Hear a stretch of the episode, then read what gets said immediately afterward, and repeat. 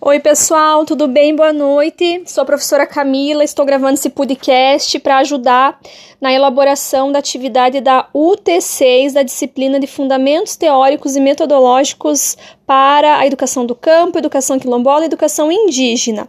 Então vamos lá.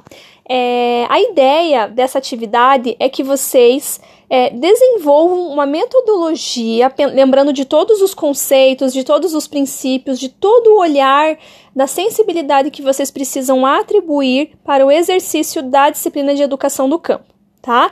É, então, nós temos aí vários modelos educacionais, temos educação tradicional, temos uma educação mais progressista. Lembrando que a educação rural se insere dentro da educação tradicional.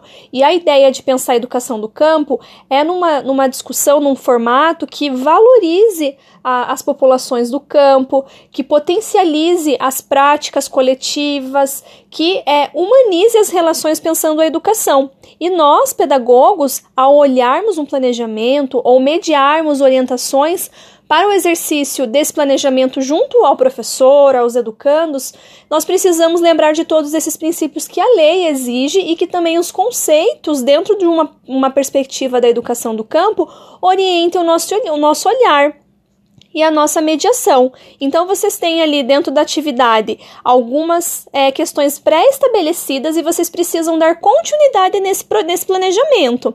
Então, vocês vão trabalhar lá com o tema Nossa Comunidade, Minha Comunidade, e lá na parte da metodologia eu quero acompanhar se ao longo das aulas foi possível que vocês percebam que existem práticas diferenciadas quando nós falamos da educação do campo. Por exemplo, uma festa junina que traga é, que denigra a, a, a visão do que é o camponês, ela não está condizente com a educação do campo. Ela está inserida dentro da perspectiva da educação rural, porque coloca o camponês numa situação vexatória, que tem os dentes podres, que vive em situação é, de saúde e de higiene é, inferiores, e nem sempre é essa a realidade. Mas nós podemos sim trazer quais são a, as problemáticas relacionadas ao campo, a vida das pessoas que moram no campo, e a partir da educação transformar essas relações. Por isso, a ideia de provocar vocês a pensar em um exercício da educação do campo a partir da construção desse planejamento. Eu vou postar aqui no fórum de notícias alguns exemplos de planejamentos que foram feitos para inspirar vocês. A ideia é que vocês avancem essas produções que os colegas já realizaram, tá? Eu gostaria que vocês trouxessem outros olhares, potencializassem o trabalho que vocês vão apresentar, combinado? Nem toda a estrutura que está posta aqui está perfeita, até porque foi construída, foi elaborada também nesse processo formativo contínuo da educação do campo. Então, ao, ao longo de todo o processo, a gente sempre vai refinando os nossos, nosso trabalho, as nossas práticas, mas a ideia é que vocês percebam qual é a, quais são os caminhos é, a estrutura que precisa ser desenvolvida, combinado? Aí o que não estiver condizente, eu vou, eu dou risco ali no planejamento só para vocês não seguirem a, a, essa mesma organização. Por exemplo, a questão da avaliação. Eu não quero saber se a avaliação é processual, diagnóstica, formativa, somativa. A ideia é avaliar o que o estudante vai aprender com aquilo.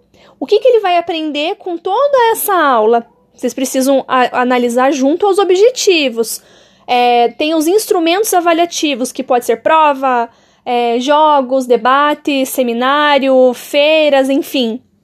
Quais são os instrumentos que vão ser utilizados para fazer a avaliação para ver como que esse estudante vai é, acompanhar todo esse processo, combinado? Um beijo e qualquer coisa mandem mensagens aí que a gente vai é, trabalhando juntos para que esse planejamento e outras atividades, enfim, que esse conhecimento em relação à educação do campo se consolide, tá? Um abraço!